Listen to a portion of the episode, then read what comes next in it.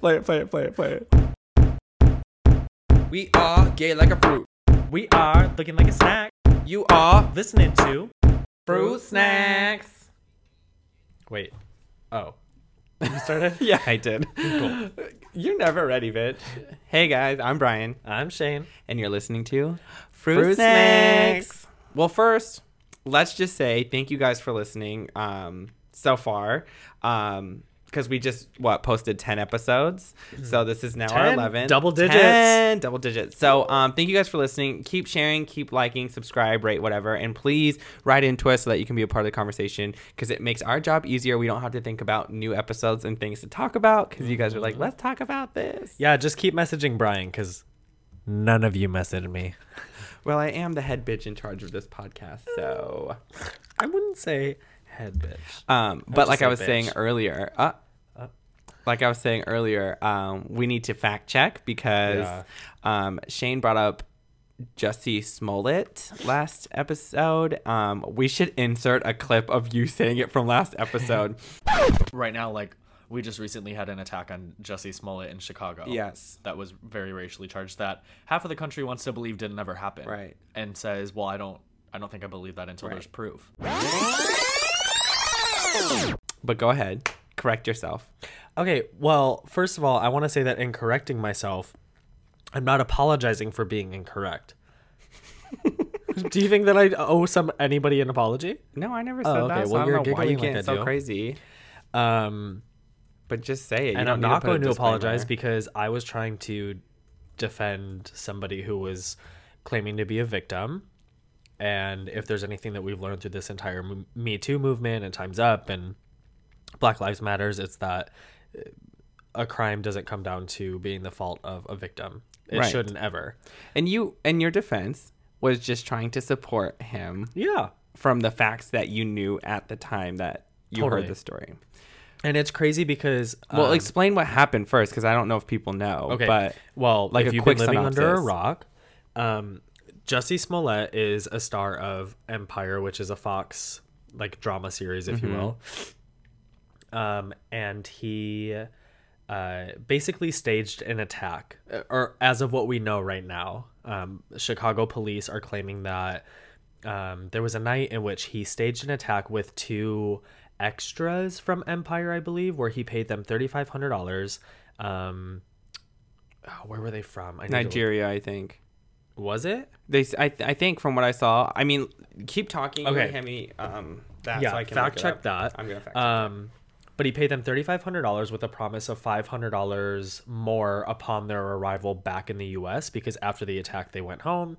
Um, and he claimed that they tied a noose around his neck and poured bleach on him, um, all on the streets of Chicago. And so a bunch of people immediately came to his defense and were like, "Oh my God, Black Lives Matters! This is obviously a huge um, racial and homophobic hate crime." Uh, and yeah, and so of course I came to his defense because, again, statistically speaking, That's a thing, you know. yeah, like majority of claims from victims are true. I'm actually gonna look up that fact while you look up yours. These are all your facts, bitch. I don't put out false facts, so Um, but okay, so originally everybody was like, "Je- "This all happened to Jesse." Like, you know, prayers for Jesse because he had physical um, markings on his face, and he was interviewing about it, defending himself, and and the story that he was perpetuating in the media. Um, and Chicago police have put in so many man hours and so much money into this one case for some reason I can't find where these two guys he hired are from. Okay. Um, You need to speak faster, okay? Like get, I'm done. That's it. That's it. oh, I came out in support of him, and now there's evidence showing that anybody who was supporting him is basically in the wrong. not not not that they're in the wrong, but Not in the wrong for lied, supporting him, essence, but that he lied, He and so now there's It's this just a- huge Yeah. debate about whether or not this is going to put a dent in the right f- or the the fight for civil rights and Right. gay rights, right. And, you know, Well, I think uh, there I go again. but um, what the problem is is that he staged it in a way to write a narrative, right? Where Yeah. he made them buy MAGA hats. Uh, So he claimed in, in I did watch his ABC interview with Uh-huh. Robin, and he said that he did not ever claim that. He said that that was all perpetuated by the media. Like they were just kind of embellishing his story. but at weren't they? point. Oh, they.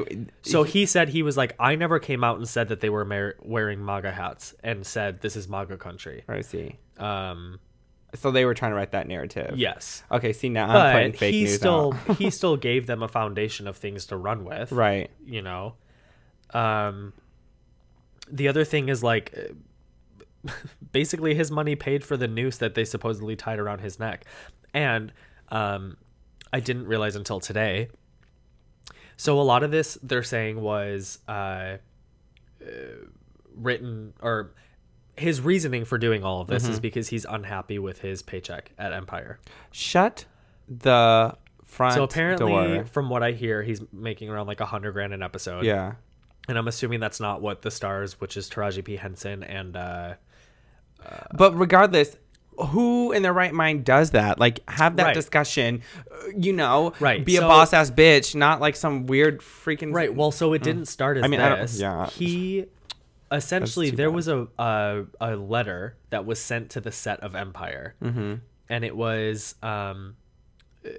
It was like a threatening letter Mm-hmm, Um, that I believe where it had like cut out letters and like all this stuff. Ew. Yeah. like the um, like a burn book kind of thing. It was like magazine not letters. and it was it was aimed at him and i think that it was supposed to draw attention towards him with i'm assuming in his mind if all of this is true because again this is all speculation but if it were true uh, would help perpetuate his career because the set of empire would kind of come together as a family and want to support him and give him more of what he was right, wanting right. and when it kind of died quickly within the media This is part. it was almost like okay well how do i up it Yeah. and then cue the attack yeah Um, for me, from f- this is how I see it. Like, it's kind of unfortunate because you, as a black or a minority gay person, already goes through enough. Yeah. That you don't need to stage these things to like prove your point. Yep. you know what I mean? Yeah. And so then now that when you stage it, it really does weaken the argument that people are like oppressed or whatever. And it's like kind of like frustrating. I mean, I don't like whatever.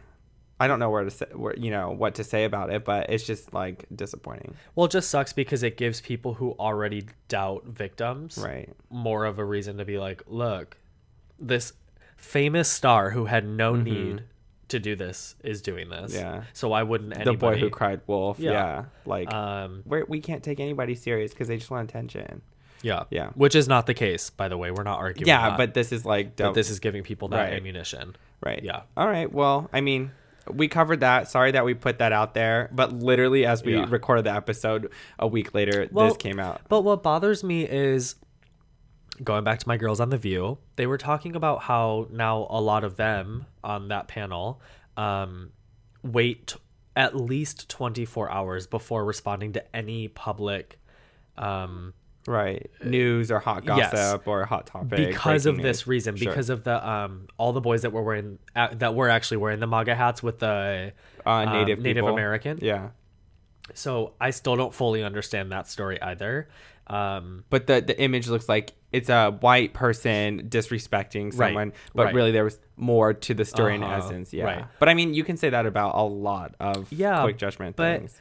And I'm not sucks that saying that, like they're not right about it. I agree. Like you shouldn't. But what now? We can't come out in support of somebody until we like have all these hard facts and evidence. Well, like no, it just I don't makes that's what they're saying. I think that is a little overstepping what the message is. But I think when it comes to media, the spinning of it is where you have to kind of like be like going over with the fine tooth Right. comb. You know, like your day to day. If you trust your source as a person, like a friend saying these things or whatever, I think you can kind of go with your gut on that. But like when it comes to like something like TMZ or whatever, where it's like X, Y, and Z is happening, you want to Yeah. go in kind of with like a rhetoric eye, being like, okay, let me use my brain before I just like Fox News this bitch. Yeah. Yeah. okay, well, there it is. Sorry that we said that, but now it's clear. So we in the we in the good good, right? Mm-hmm. Oh, also he was taken off the rest of season. The off- Empire season. yeah, because they haven't finished filming, and now I don't think it's because Every time I'm like, let's be done with this, you bring up another thing. Well, because it's like this is like now a 10 minute apology. I'm not apologizing. Not a bitch. clarifying. Cla- okay, fine. This is a 10 minute clarification that needed literally two minutes of attention Well. because it's quite ridiculous. Well, all right. Well, I'm done then. Is that it for real? As soon as I find where these brothers are from, I'm pissed. I want to know. Well, hurry up and find it. Well, I mean, we can keep on talking about other stuff. That's it. We're, we're going to move on. So, Great, let's do it. Okay. So last week we talked about that Kona catastrophe. um, that flight attendant who kind of got a little bit racy. She was rough. I know it was a really long story. I'm not naive to that idea, but um, now we wanted to open the discussion between the two of us and talk about race. Um, so this episode is just kind of like a continuation from that that inspired this episode, and um, yeah, I'm gonna let Shane lead this episode. Not that I ever lead the episodes, but I feel like I talk a lot. And last episode, I definitely was talking way too much. So um, so with it being black history month I feel like there's been more um, uh, initiative from people to spread black history because i don't think that it's learned in the ways that i learned about white history okay, um, so I've seen a lot more, say on like Instagram or Facebook, of people just circulating the the, the stories and the histories themselves. right. Um, and then, uh, do you know who Danielle Brooks is? I don't think so. You do. She's from um, she's Taystee and Orange Is the New Black. Okay, okay, okay. yeah. Oh wait, yes, and she just came out with the song, didn't she? Yes, so that's what I posted on my Instagram. Yes, okay. Listening to it, like, I didn't listen to the song. I should oh my check god. it out. So it's called Black Woman, okay. and it is such like a self righteous, like empowering song to listen Uh-huh. to as a white gay man. Sure. Let alone like if I was a young black girl listening to that song. Totally, totally. and it's it basically talks about how um culturally a lot of people want what black people have but they don't want to um they don't want to give black people credit for those Right, things right, you right, know right, um Actually, I have a good point on that. Um, Yeah. Keep speaking. I'm gonna try to find this lady's name so that I can credit it to the right place. Okay. But go ahead. um no but i was listening to it and i was like oh my god this is so empowering but it's crazy that we we need songs like that I agree. Whereas like representation matters in that Uh-huh. sense. um Okay, there. That's what it is. So Jane Elliott. Do you know who that is? uh the name sounds familiar she was the the lady who did that race exercise. She's she's like Oh, such a yep, proponent. yep, yep, yes. Um, just She for the listeners, teacher, right? yes. Yeah. so for the listeners, um, a quick little synopsis about this side story. Side so note. great. Long story short, all the above. Um, she went into a white classroom to talk about race, and for to get the kids to understand it, she said. Everyone with blue eyes is going to be better than the pe- people with brown eyes. And long story short, I hate that I say that now. Um, the brown eyed kids started feeling like they were less than, they were performing worse in school and all that stuff because it, the rhetoric was like, you're stupid if you have brown eyes, blah, blah, blah, blah. well and the treatment amongst one another started Yes. to change Yes. Like the blue eyed kids when would they be were like, all friends before they were all friends before, and now the blue eyed kids were like, I don't want to hang out with their brown eyed kids, like blah Uh-huh. blah. So it was like a really good um, social um, activity to show that like that's how racism kind of gets bred into culture. So she was talking to a group, and she was like, um, "How many people in here think that um, they're racist?" And everyone was like. No one raised their hand because everyone's like, "Oh, I'm not racist. Like, I don't see color." That whole rhetoric, and so then um, she was like, "Okay, how many people think it's harder to be black in America?" And like I, I, I- this is off the top of my head, so I don't know exactly if this is how this went, but it goes very much like what you're saying. And no, everyone was like, "No, black people, it's fine living in America being black, but these are all white people, right?" And she's like, "Okay, raise your hand if you wanted to be black." No one raised their hand, mm-hmm. and so it's like you can't say that you don't know that. You know what I mean? Like you can't say black people have it easier if you would or the same, not even easier, the same, same. if you're not trying to take their lifestyle or like their baggage with them. Totally. So that's what that's what I agree where it's like you want to take I it reminded me of that when you're like you want to take from black culture but then not be about black culture, mm-hmm. help black culture. Totally. You know.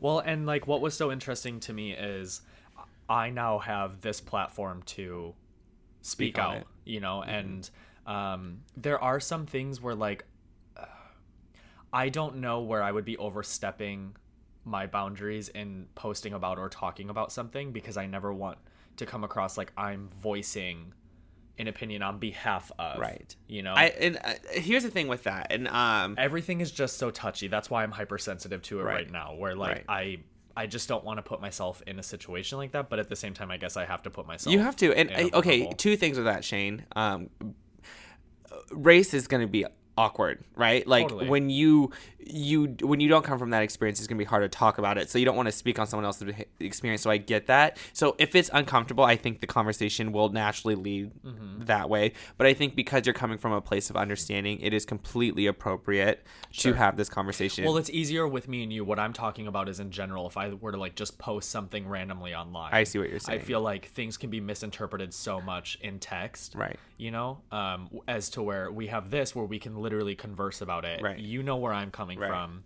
and I just feel like we have a better connect that way. But even still, coming from a black Asian gay experience, But that's what's I so think- important. I think for you, as a friend of me, I've never felt offended that you've ever asked. Sure, but I think like the- And again, just because I'm not offended doesn't mean that's everyone's storyline. Right. But but I think that that's what was so important to me, or that's what I realized is I have this platform where, like, when we talked about religion, I had Mm-hmm. talked about how one of the issues we have is we see eye to eye on so many Right. things, and I think that we agree on a lot in Right. this scenario, but I think that there's a lot I don't understand about this Right. scenario. So it's like I wanted to use that to my advantage. Yeah. Um, and almost create a space where like uh, Chelsea Handler always used to say like I don't mind looking dumb for other people to learn. sure. So like I don't mind looking like the punching bag. yeah, not even that, but I don't mind feeling uncomfortable and asking questions if it's Right. going to help, uh, Right. you know, other people Yeah. learn. So, like, one of the things that I've thought about uh, or that I've tried to be a little more conscious of lately is my daily life and how much I take for granted yeah. and how different that might be from your day to day life. Um, like I know we've talked, we've br- briefly talked about on this show before, but we've had conversations about in in real life together.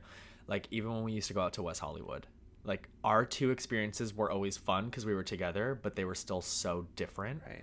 because of what we were each seeing through the night, Right. you know, and what we were experiencing through the night. Right.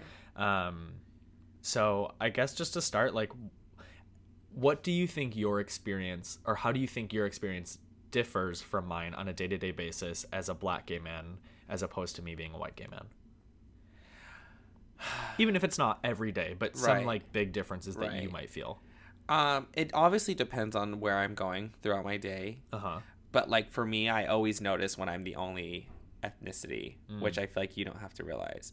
Um, I don't think I realized that until, which this happens rarely, until I'm in a situation where I am the only white Exactly. person, and it's almost from a place of discomfort because I'm not used to that. Right. And I, I use this as an example because I was with someone and I was like going somewhere. I don't remember. I think I was in Denver or something.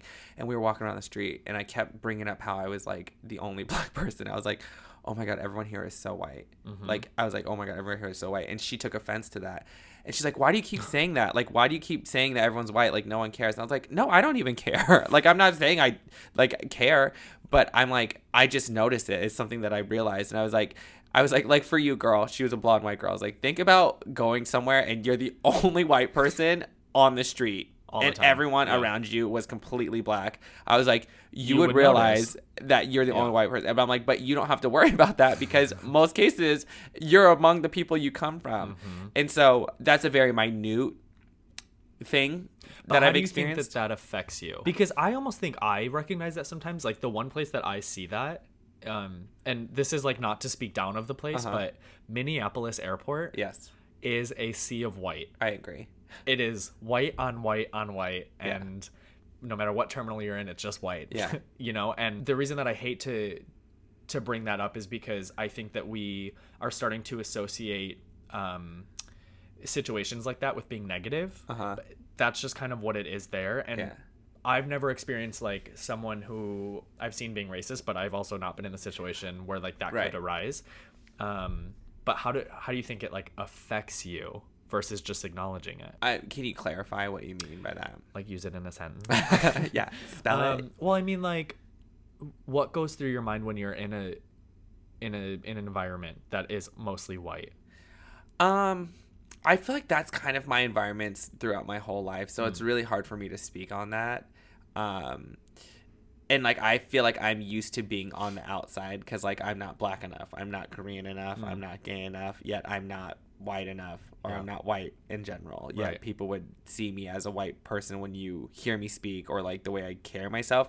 And again, these are not characteristics I give myself. Like I'm not like I'm a white person. These are characteristics people have given to me. So it's hard for me to speak on that because I feel like that feels so normal so it doesn't feel unnormal because i'm not hanging around a sea of diverse mixed black and asians. Do you know what i mean? Like if i was always like if all my friend group was black and asian and all like everyone i hung out with then i could probably speak on being outside of that group but because i'm always on the outside Yeah. it's like even with my own parents right? Like i'm not like my dad because he's full black and i'm not like my mom because she's like straight up korean with mm-hmm. who speaks korean and everything. So within my own family i'm like the odd one out too. Do you know what i'm saying? So So let me ask it a different way. Okay. When you hear someone like the flight attendant from Kona uh-huh. telling you that you're whitewashed, yeah. how does that affect you? again that's hard to say because it does not affect me. Like her words but i think i come from a place of like a secure sense of who i am. So when she says whitewashed it doesn't bother me because i don't see myself that way but because she says it i understand where she's coming from with those characteristics. I just don't like the way she says it in like a derogatory term like well you're white you know? It's hard because I don't feel like I it almost happens in the opposite where because I am the way I am I don't fit into the community that I probably should the black community. Because when no matter who talks to me they know I'm not. I'm always the outside because I clearly have darker skin. Um but because I speak the way I do and stuff like that I'm almost casted out of the black community like I would be out of a white community being black. Do you get what I'm saying? I do, but I also feel like I've seen you in different situations where you've been able to play more of the culture that you're in. and that's very true. Like us talking right now is different than when you're with like our friend Kenosha, sure. Which is oh sure. I get what you're like- saying. You know what I mean? like if I were to fly with black flight attendants yeah, I could like easily s- situate Mhm. myself in there. If I were to fly with like Asian flight attendants, I could sit myself in there. yeah, And honestly, even with white flight attendants, like Mhm. because I come from whatever background they assume, oh, Right. they're com- he comes from a place that I know and I'm familiar with, so we can get along. Mm-hmm. Um, yeah, I mean, but that's why it's hard for me to speak on those experiences of like being the outsider because I am. But then with that said, I'm a little bit of enough to like also fit in, but then I'm still always an outsider. right. Yeah.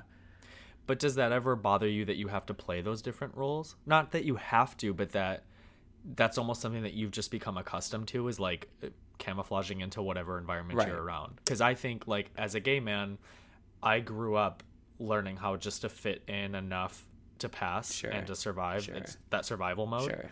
But now I think I've come to a place where I'm just always gay. Uh huh. I can downplay it, Right. you know, or I can play it up Right. um but uh, that those are only the two things for me it's either you're gay or you're not or Right, you're so less then- gay or more gay so but then for you let me flip it for you. Like, how does that make you feel? i guess you're right i have just become accustomed to Yeah. it but it does suck to be in an like for me Right. i don't like knowing that i have to downplay where i'm most comfortable you know like when i went to when i travel and i wear say like a summer outfit that would It's just be like little, yeah, little hoochie like mama. little poon poon shorts, a little Poon poon. a little tank Little top, poon poon Yeah, shorts. a little tank top, and a little string bikini Yeah. top and some tennis shoes, but and a if- lollipop. like bubble gum. Popping it. Um, versus like if I were to wear that anywhere else, which I do, Right. I'm so much more hyper aware of the looks that I'm going to get, the reactions Right. that I'll get, or anything like that. Right. And that gets me down from time to time because I hate knowing that I'm constantly thinking about that when I'm elsewhere. Sure. So for you, what I think would be more difficult is you have like an array of identities versus just like gay or not gay. Right. You know, Right. which I think is exhausting. Right. I come from the camp of if those bitches ain't paying my bills, pay those bitches no mind.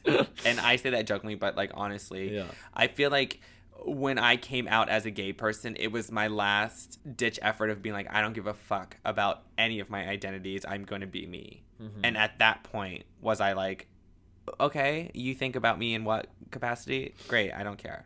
And if you know me, I feel like That's pretty authentically that's Yeah. a good way to summarize how I live, but not in like an aggressive way where you're like, you better accept me if you don't fuck you. It's just like, okay, you might not. It's fine. I'm not your cup of tea. Yeah. But um I don't know, it's hard. It's hard, yeah. So you grew up with like a lot of different homes, Uh-huh. like literally different. Aren't we supposed to be talking about you, bitch? No. oh, okay.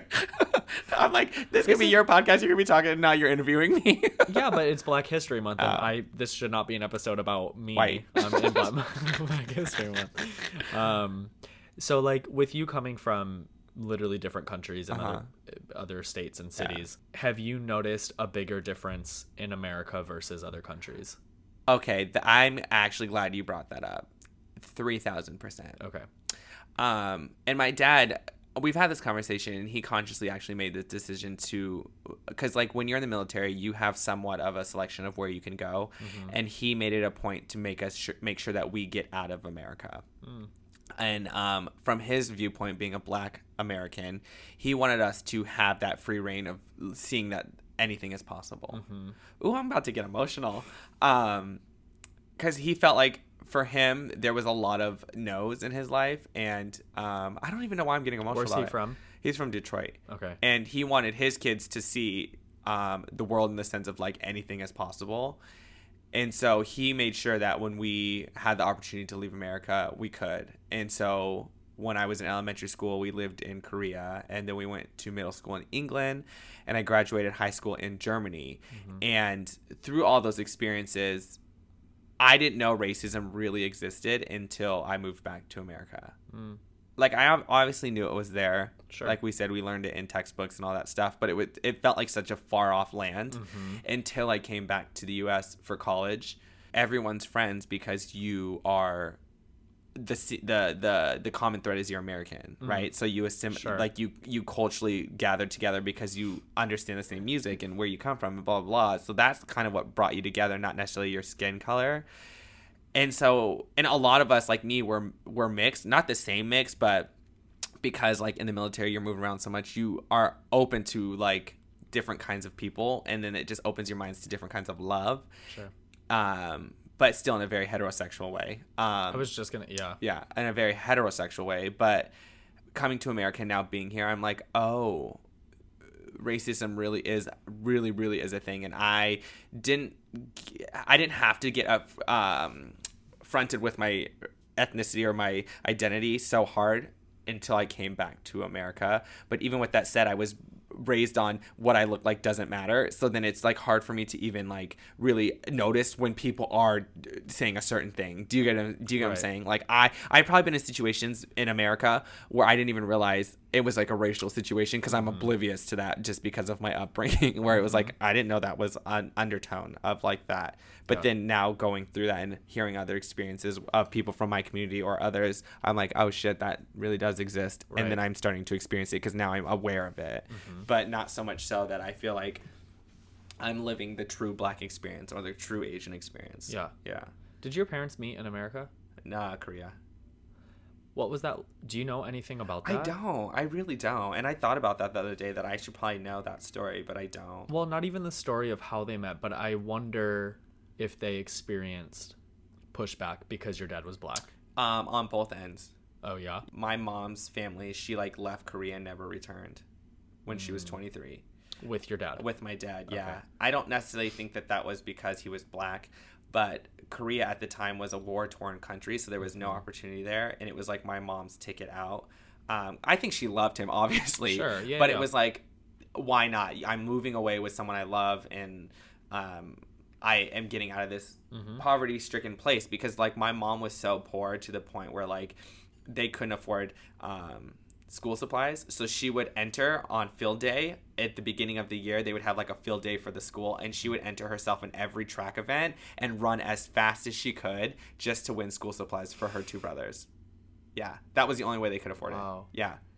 And um, my my my grandma would go to like the markets at the end of the day and pick up the food that fell on the floor that no one would buy and then that was like yeah. dinner so my mom i think was getting out that way but like there's a lot of racial undertones in korean culture i don't think so much anymore but for sure before because when you're in Korea, everyone really is the same. like it's not like where you're in America where all white people there's still like gingers or uh, blondes or brunettes or whatever. Like in Korea, everyone looks like not not in a racial sense of like Yeah. like a racist sense like all Asians look the same. That's not what I'm saying. But like when you look at Koreans, everyone's skin tone is the same. I mean, there's variance in it, but everyone pretty much is the same. Everyone's hair color is like a dark black or a dark brown, um, and so I think it comes from a different place when it comes when you talk about race for them. And um, then on my dad's side, uh, when my mom came in, my they would always make fun of the way my mom spoke and like how she carried herself. And t- t- years later, I would always remember they would say stuff like like literally we would see them after 20 years and they're like oh my god ahi your that's my mom's name is ahi. Um your english is getting so good. When she's like the fuck? You know like I, I speak english i don't know what you're saying. But they would like make comments like that which is fine Yeah. you know but it was just like always apparent to them that she was different and then mm-hmm. our family treated us different too because they were like mm-hmm. you very much that whitewash rhetoric where it's like you just don't want to be black and my dad would always hear that like you're trying to raise your kids white and blah blah blah blah. From your dad's from my side of the dad's family. yeah. I see. yeah. So i guess yeah i've heard racial stuff but it never sat with me because I, I don't think i was old enough to understand it. Right. yeah. And then I feel like by the time you were old enough, you had a very distant relationship with your parents. exactly. Exactly Um, I was just talking to somebody recently about the deeply rooted negativity that um, exists within the black community or the Latino community and how they associate with the gay community. And obviously, you've struggled with your parents' acceptance in terms of you being gay. yeah Um, but what this person had told me, um, because he does identify as both black and Latino, uh-huh is at least for the black community where that stems from is um, back in slavery days Uh-huh. when a slave owner would rape and demasculate the male of the house um, or the the men the male slaves right um, in front of their families and in front of the other of slaves. power. hmm Um, and he was like, to be honest, I think it can go as far back as that. Um, in terms of the Latino community, I feel like from the experience, because I used when I was first an HIV testing counselor, uh-huh we held men's um, essentially groups where they could just like come and vent and like talk Yeah. about being gay and meeting Yeah. other gay men and, and similar experiences. And the one thing that I heard time and time again was the religious background sure in association with the acceptance of the gay Right. community. Do you know anything about Korea's acceptance of the LGBTQ? Surprisingly, I don't, but I don't. I think it's just like those conservative backgrounds where it doesn't. It like no, you don't do that. Mm. Yeah, but I think it goes deeper in a broader sense of like the way you're viewed as a as a unit, as a family, Mhm. right? And if you have a gay person in your family, it's almost like a rotten egg, and it like ruins the picture, right? Where Mm. if you see your family in a photo, the gay person is the smudge, and you're like, we have to erase that Right. Yeah it's hard now because not hard i guess it's a blessing now that the world is so interconnected because then people can see that there's different ways of living life that everyone is doing all right even Yeah. if it's not one that suits you um, so i think korea is becoming a little more open when it comes to lgbt things but i think the viewpoint is very much like that same thing where um, whether that's embedded through religion or not but it's like you're you, you're not gay right Yeah. where it's like we're here to procreate you need to raise a family in a traditional sense and like have kids Do you think you identify with a specific identity more than the others? gay Yeah. overarchingly gay yeah Why? I think that's the safe place for me. Mm. Um, because I think as a gay person, um, beyond race, there's still that like common thread of like we're outsiders, so we understand each other. Right.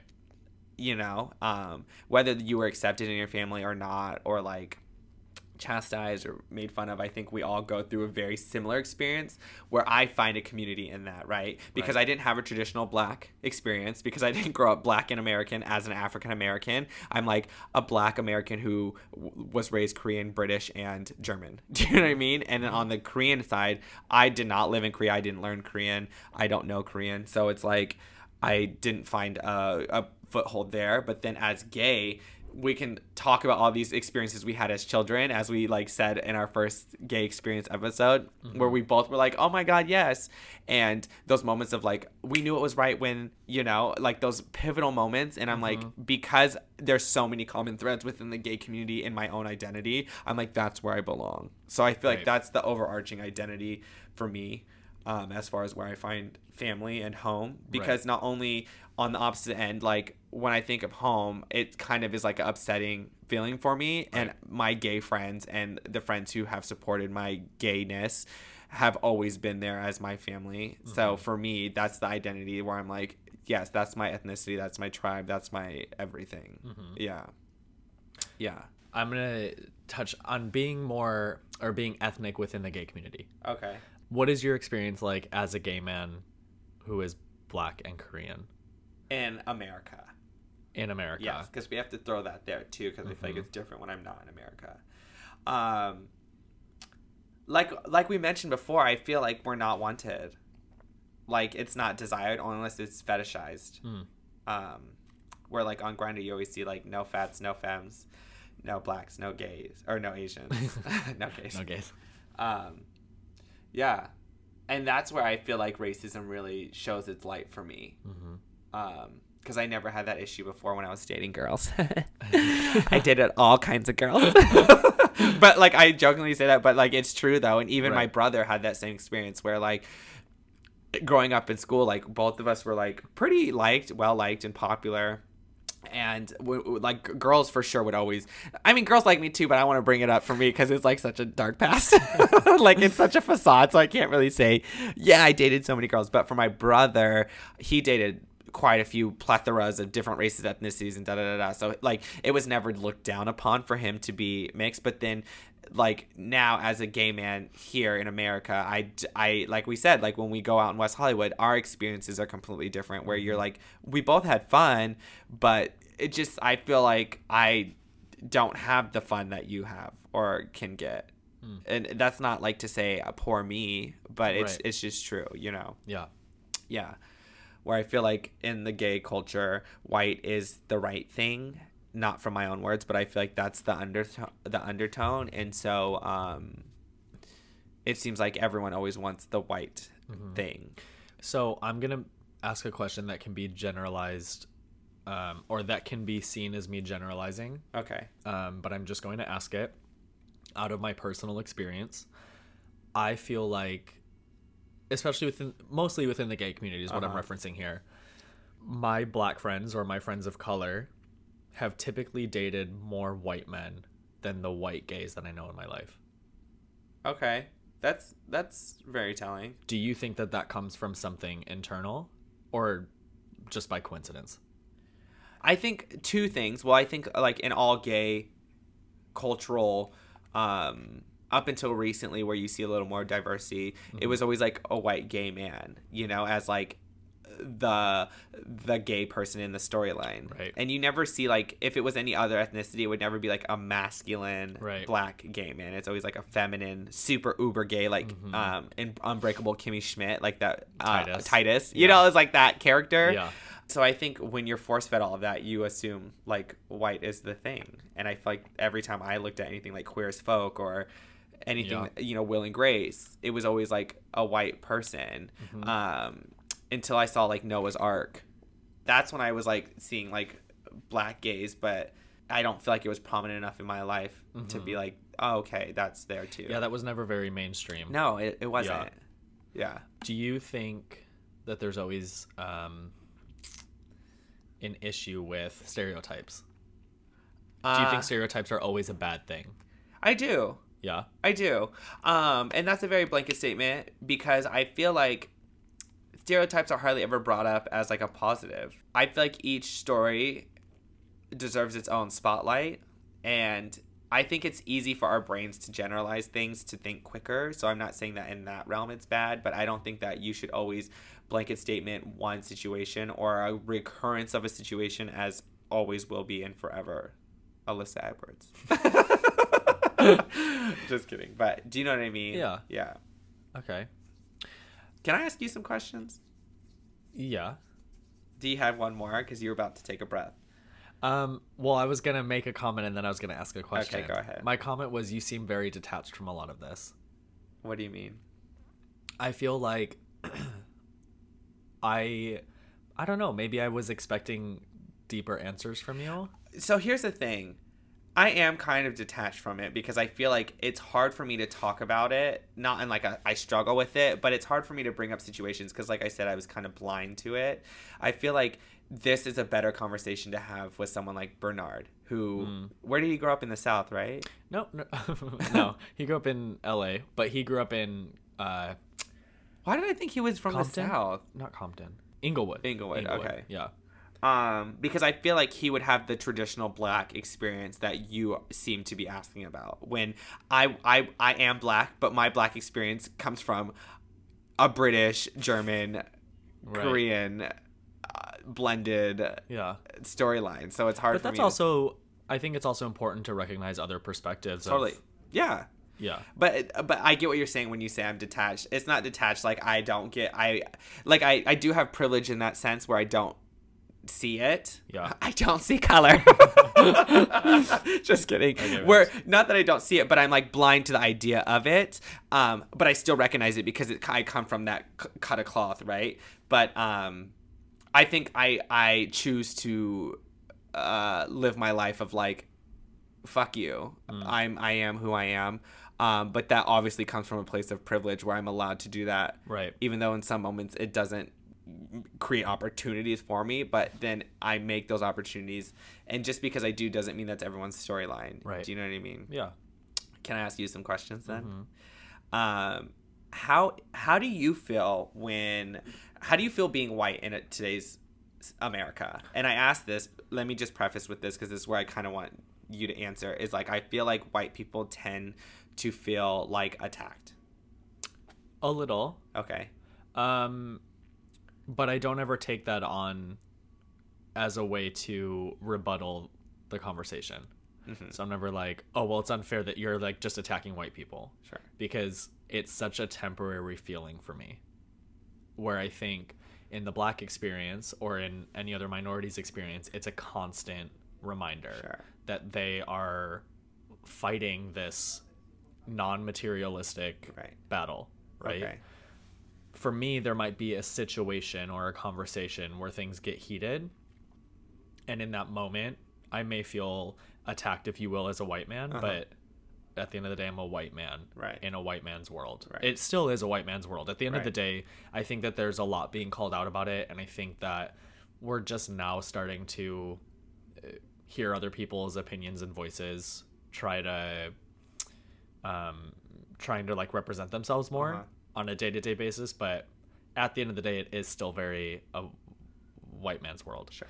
um so i try to remind myself of that but i understand why it does feel that way because i almost it almost feels like we can't not attack somebody it's almost like we come from a place where like people just can't be equal across the board it's like all of us can be equal but because you put us down for so many years now you're gonna now we're gonna let you know what it felt like Sure. you know and i think that it's important to understand where those people are coming from but with that said i also don't think that it's right to have to put somebody down to make your point Right. the way that you had that conversation with the flight attendant in kona Mhm. you know you were never berating her or belittling her Right. because of where she was coming from you were just kind of bringing up those points to try and connect the dots or help her connect the dots for herself and of course there are moments where things are going to get more heated and, and debated in a in a much more argumentative way but i definitely understand the idea of like people being attacked more now whether they're white or whatever Right. yeah coming from where your viewpoint is, what in your life made you feel like you needed to understand a different viewpoint? Because I feel like um, it's easy for people to not question things when they don't know what to question. So, Mhm. what in your life has driven you to be like, wow, I need to do something about this? um the simplest answer being gay Okay. um i never felt like i was ostracized because i was gay at least not from the places that it mattered i definitely had experiences like in high school and even Sure. grade school where kids let me know that I was different than them. Yeah. Um, but I it wasn't until I had moved to Southern California when I was 18 Uh-huh. and I started school at Long Beach State where I was able to finally experience life in my own point of view, from my own point of view and not other people's. Like when I grew up in Chicago, everything I did was under the guidance of my parents. And so everything came from their perspective and their understanding of the world. And it was when I was on my own, day in and day out, in a place like Southern California or Long Beach, which is like such a collective collective melting pot, you know.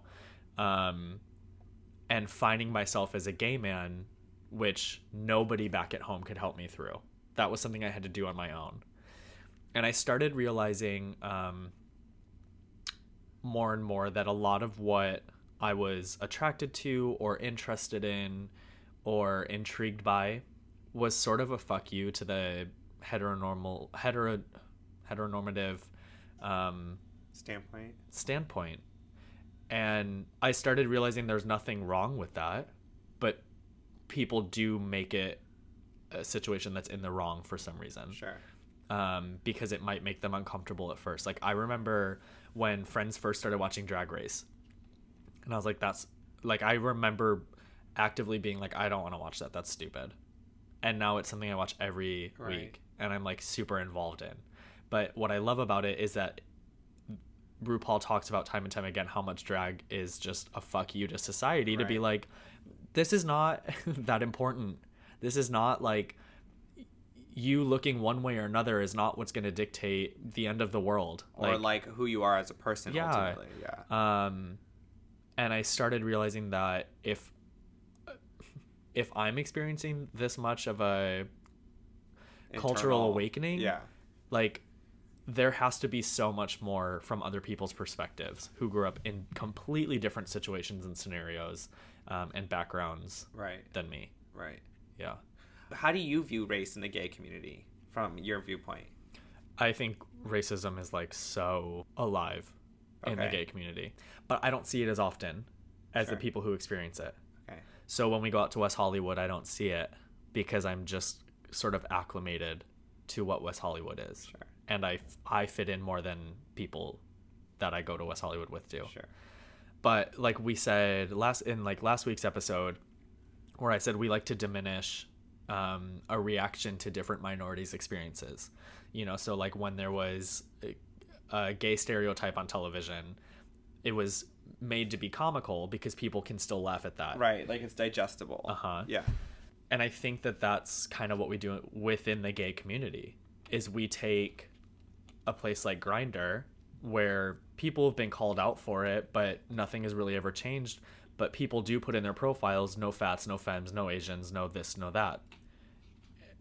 If that were in the real if if there was a job application and it said no one overweight, no one of a certain color, Yeah. no one of a certain sexual orientation, if that was on the application and somebody had to apply for that job, that would be taken to the media, to the courts. To, I mean, that would blow up. Yeah. And so there's very much something happening within our community where it's like for some reason that's still accepted and I think it comes from a place of like those people who are posting those things can still say but I'm gay too so I know what it's like to be ostracized Right. but that I'm not saying that that okays that that sort of um, behavior Right. I just I I'm very aware that that's an issue. Right. But again, like in my life, I do believe that I I mean, I hate when people say like, "But I have a best friend who's black" or whatever. I do have a very wide array of friends from different backgrounds and Right. different whatevers. Um I've dated guys of most colors, Yeah, you- know. Um You definitely had a very, very, very diverse dating pool for Yeah. sure. Yeah. Probably one of the most I've had in my friend group for sure. Yeah. And that doesn't and I don't like you were talking about Jorgen, I don't actively go out and like seek Right. those differences. She doesn't either. Yeah. Yeah, but I'm very much intrigued like I'm intrigued by something that's different than me. Sure. Like I I don't um I don't find as much attraction to something that I know to be Feel on safe my or yeah, close like to what you've already experienced. Mhm. Yeah. um Maybe yeah. that's because we both buy into the idea that we're leaving something we didn't like behind. What do you and mean? that, like, I think what you said is like you don't like something that is so similar close Right. to what you are because I feel like part of it is that you like the idea of moving away from what was before, like continually that growth, and I feel like Right. Uh, when you and I, I feel like this with my dating pool too is like when we have an experience, an experience, we want to dive into that experience rather than being like that feels unfamiliar. I don't like it. Let me go back to what's safe. We're like, ooh, tell me more. I want to be more open and well rounded. And I think that's why we date without outside of that, like what you asked earlier, um, like why people are with the people they are. Um, and yeah, I feel like that's that's a big testament of like your moral code of like trying to understand someone else's story and to the point where like you fall in love with it and you want to choose it. You know, and I think that's that's huge. Yeah. Yeah. I don't know. I feel like there's so many questions, um, but I know the answers. and I didn't know that this episode was going to be an interview session, so I didn't. I didn't I didn't but it- come with prepared. I thought honestly it was going to be a completely different.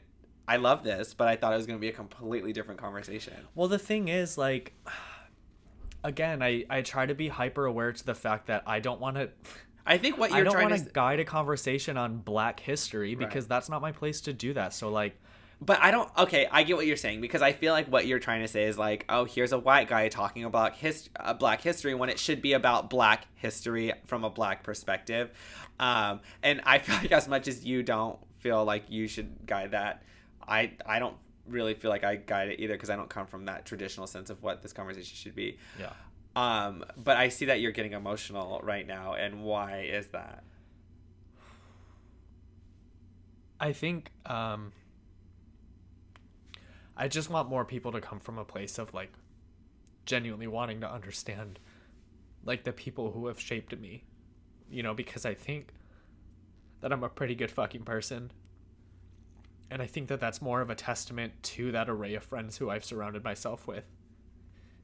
And so it hurts to know that like those people who I really do love unconditionally are experiencing life from a completely different standpoint than me and I can't fix it for them because they have fixed so much for me in my life and there's a part of me that that just wants to if nothing else like give them a voice and there is still a lot that I have to learn and so the best I can do is like ask a question, you know. Um and I've really tried to be more in touch with like feeling things lately instead of just letting it be a passing moment. Um and I think that's what's getting me so emotional right now is like I can feel how undetached you are from a lot of the identity within your life and at the same time, I think that the way that you live your day to day life is dictated by those identities or by the recognition of those identities by others. Right. And so it's this weird disconnect of you are definitely a genuine person, but I don't think I don't think that everybody gets to see um the depth of you Sure. because you have to shut that off in certain situations. And in one in in like a selfish manner, I feel really grateful to be somebody in your life who like gets to see that part of you. Sure. But I know that so many people aren't willing to put in the work to see that side of you. And when I say you, I I definitely mean you in this scenario, but I mean also in general like the collection of people in my life who the world doesn't get to experience because they they close their minds to that Sure. and yeah that's why i get emotional Um, well, I appreciate you so much, Shane. I really do because, like, I feel like. See, now I'm getting emotional. Like, I feel like like we need more people like you who understand that, so that it does make it easier for people like us. You know. And when I say this, it's not like I'm like suffering, but you're right. It's not always easy, and um. I think that's a great start, you know, where like you understand that, and because you're coming from a place of love, you're like, like I care so much about you that I want you to experience what I know I I've experienced Yeah. in my own life, you know. And like I appreciate it. So thank you. I don't know where I was going with that. but it's just hard because like that's what's so like that's what's like so frustrating being like either gay or black or like Asian or whatever. And I'm not speaking from my own life, but I am as well, where it's like when you think about any of that, it really doesn't matter at all, you know. And this goes deeper for me because, like, my own family, you know, like they don't get to experience me either because, you know, they have their own journey that they're going on. And, like, I wish that we could have a relationship or whatever, but like, they're choosing that we can't mm-hmm. And so it, it like it does suck sometimes but like you just really got to make best for what you have and yeah sometimes that just gets really exhausting you know Yeah. um And that's why when you ask me the question, like, do I feel now like white people are being attacked? sure Yeah, sure. Maybe in a moment. right Maybe in a stand up comedy on a late night show just for a segment. But at the end of the day, that that ends when we all go to sleep. right And the following day, like I walk into a store and I go shopping like normal. right or I hop on the subway, or I go to use a public restroom in New York, and I know that 95% of places will let me do it. sure And I use that to my advantage at times, but I also like to take those situations and bring them to light in a place like this, where like it, it kind of made me emotional today. You had me listen to one of our episodes that's about to air um, next week, just for like sound quality yeah and I remember I haven't checked the the the stat the status oh my god the stats in a while yeah on that website and I saw that we have like almost 7,000 downloads between our episodes. Yeah. And this sounds like me bragging, but my point in bringing this up is we have a lot of friends. yeah We don't have 7,000 friends. So that means that somewhere somebody of potentially a completely different background from me is or of the same background as me Right. is listening to this and that makes me emotional because they're experiencing this conversation with us right you know and even if they don't relate to your side or if they don't relate to my side they're hopefully relating to some side within this conversation sure and if I can use that platform as a white man, at the end of the day, it doesn't really matter if I'm attacked in a moment because it Right. is just a passing moment, you know. right Um, yeah, yeah it's it's just like I don't even know where to go from there. I agree. I think that's why this was so important for the both of us to start this because I feel like we had so much to say. We still have so much to say, obviously, with long mm-hmm. story shorts. But, um, you know, after you have these conversations, people are like, well, okay, well, then what? Do you mm-hmm. know what I mean? Like, what now? Nothing's going to change. Nothing's going to happen. Everything's going to be the same. There's still all those people out there, but at least it's a start, you know? Mm-hmm. Like, what else is there to do other than, like, sit where you're sitting, like, s- not do anything? right. So, like, I guess my question to you is, like, what do you think the right steps are? I'm gonna turn that on you and say, what do you think that I a white person with any sort of privilege can do? Especially now in like a, a Black History Month, do they do they try to help move the conversation, or do they just allow the conversation to move on its own amongst the Black people who want to voice yeah. Those sides? I, as you know, as a friend, when something like really irritates me or whatever, I always hesitate to bring it up because I want someone to do the change because they want to change. You Right. know, like I don't, I don't think I need to tell you. Like I'll mention if I'm like upset or whatever, but if you don't hear me, I'm not gonna force feed it to you. Yeah. Um, and I want you to be so aware of what's going on around you that you understand where someone's fa- like mm-hmm. slipping, you know. And I I try to be that person where I I feel like I'm aware enough to know that if someone says something, they don't have to keep telling me. Like if they're like I'm not okay, I hear that in whatever way, whether it's explicit or something they've said. I'm like I need to be there in that moment, and I try to be that person. And because I think that if you go on a journey where you're choosing to be there for someone and they're not asking, your lesson is so much stronger. You know, Right. that message is received so much harder. So I, I feel like from my standpoint, I don't think that anybody should ask you to be a better person. You have to want to be a better person because that is your journey, right? Like you internally are like, I want to do that because that is where I see myself in my mind's eye of who I am as a person. It's so hard to be a good person in today's society. Mm-hmm. Like when people like are like, why is everyone so shitty? It's so easy to be shitty. It's Yeah. so easy to like be a fucked up person, especially flying. Like I see it all the time where it's so easy to fall into those traps of like being frustrated or hungry or tired and being a dick or like angry or pissed off. And I'm like, you have to actively choose to be a good person. I don't think being good or friendly or nice comes easy. Mm-hmm. And so I think that like when you go forward wanting to like make change, it's not just going to happen just by like sitting there, you know? You have to like choose to want to like act in love whatever that is. And I think it starts with like wanting to know more about someone else or like caring about something outside of your own realm or Yeah. your own personal experience. But I don't know if everyone would want that same uh, motivation because I feel like we come from a place of like similarity and why we're friends is because we want to grow. But I don't know if that's everyone's journey, and I wish it was.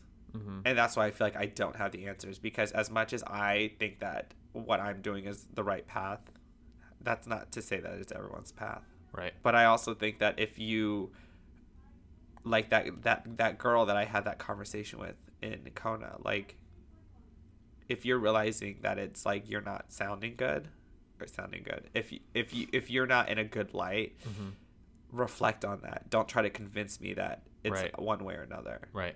and that's where I think the growth can happen. It's like, okay, maybe I am wrong, you know? Like when someone gave me like someone gave me feedback about this podcast, you know, and I brought it up to you about it because I wanted to have that discussion. And it, even though I didn't think that what they said was what I needed to hear, not in the sense of like I don't need to hear that this podcast is great, but I was like I don't think it applies to us, and I hear the feedback. At least I take that time to like mm-hmm. sit there, open that conversation, have that conversation with you, have that conversation with him, Right. see where that goes and be like, you know what, it, it doesn't fit in my life. Maybe in the future I will consider that, but as of right now, I don't feel like that's right. Right. I feel like that internal dialogue or that that actual verbal dialogue needs to happen more often, and mm-hmm. it doesn't. Yeah. Yeah. So I'll answer your question now. Um, I think that one thing that people, uh, especially white people right now, need to do is, like you said, genuinely want there to be a difference. If not even within their own lives, in society in general, because I don't think that the shift, at least within our own country, has been positively impacting anybody. I don't think that anybody wakes up and is like, this is a great time to be alive. Right. Like, it's really fucking hard Yeah. right now it is. The one thing that I've learned through wanting to explore other cultures and lifestyles and backgrounds and histories is how much more exciting life can be when you take yourself out of your comfort zone. Right.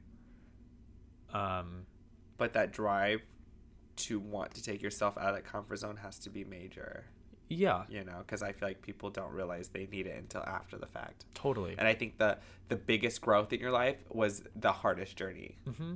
like the one thing that I can say from personal experience is you miss out in so on so much in life when you shut off the opportunity to explore. Right. and even if you're not traveling i get it not everybody can just travel all the time but Right. like i remember when when you first tried introducing me to like sushi and i was like uh, i don't Uh-huh, like it uh-huh. and you're like oh, have you ever had it and i was like no i don't like it though it's fish Yeah. i love sushi Exactly. and like i didn't need to venture anywhere i mean i yes i moved to california but like i could have eaten sushi in chicago Right. i just heard that my mom didn't like it, which I later found out meant that she also had never had it. Now she likes it. Right. You know, but I was living through that mindset of like, I don't like it. But not because I knew that for sure. Right. And I think that goes in a broader sense. You can apply that to anything. Mm-hmm. That's what I mean. Like, is like it can be something minimal. Yes. But that's where that change one starts. situation where it wasn't pleasant in whatever capacity now turns into a whole stereotypical I don't like this blanket statement. Mm-hmm. Yes. And that's where it's troubling. Mm-hmm. Yeah.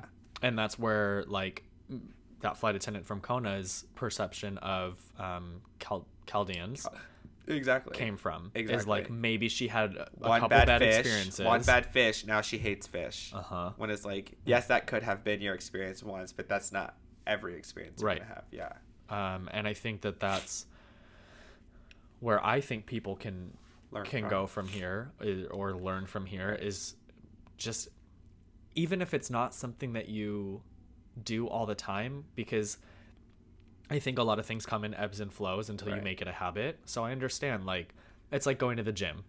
You may start going to the gym and you could go, you know, say four times a week, and one week you only go twice. That Yeah. doesn't mean that all the things that you've done up until that point haven't worked. It just means you had an off week. Right. Like pick up again and try again. Yeah. You know? Um, and I think again you can apply that to any situation. Yeah. Like if you're in a situation and and you make the decision to not put yourself outside your comfort zone, recognize that. Yeah. And next time just do better. yeah. Like just do better. Just do better. um but but do better authentically. Ah, yes. Not to like be like, look at me, I'm the Mhm. person to do better. it can't come from validation and there's I'm a good person. I'm a good person. Oh, okay. and that's really hard to not be validated for the things that you're doing that you feel like are positive. positive and it's okay to share experiences but it, it can't be like you can't be sharing it with the intent of people Praise. validating Yeah. you for it Yeah. it just has to come from you wanting it like this I'm not getting emotional, so people are like, "Oh, look at how much he cares about the blacks or the gays or the, you know what I mean." It's not coming from that. It's Yeah. I'm genuinely um, emotional about this topic because it is invested in every part of my life Sure. and I'm sharing it now with the hopes that other people will somehow be moved enough to want to put themselves outside their Right. comfort zone at least once. right. Um, and I think that that's where that has to start is in the small things. For sure. Um, For sure. yeah. Well, that now puts us at over an hour. Oh, perfect. Yeah. So I think we should end here because I'm now getting hungry and I need to blow my nose. Mm. We're gonna go get some empanadas at Bolivian Llama Party in New York. Fun. Um, but let's just end with the quick in season. It doesn't. I'm Right. literally gonna say. I, I think you probably can agree to this, but in season this week is compassion, understanding, Mm. and growth. Yeah. I think that sums up everything that we talk about. Mm-hmm. Compassion for your neighbor, understanding, reaching a common ground, and growth because you want to be a bigger and better person because we are better than this. Yeah. Also, I remembered after last in season that I didn't tell you I've started wearing underwear again and I'm really into it. Well, I hope so because it's pretty cold outside. I know. Tired of your just- balls being inside your body? Second belly button. no, girl, vagina. No. Oh yeah. hmm Some beef A bussy? Yeah, bussy girl. All right. Well, I think that ends it here. Great. Um, hopefully, um, this episode was great. As always, please write into us. Um, follow us on Instagram at Fruit Snacks Pod. You can write us there or email us at fruitsnackspod at gmail.com. As You can always. find us on Instagram on our personal accounts. oh, right. Weaver Bryan. Brian spelled with a Y. And Nayr Shane, N A Y R. It's Ryan backwards. Shane, S H A N E. But as always, thank you guys for listening, and we will catch you next week. Thank you. Bye-bye. Bye.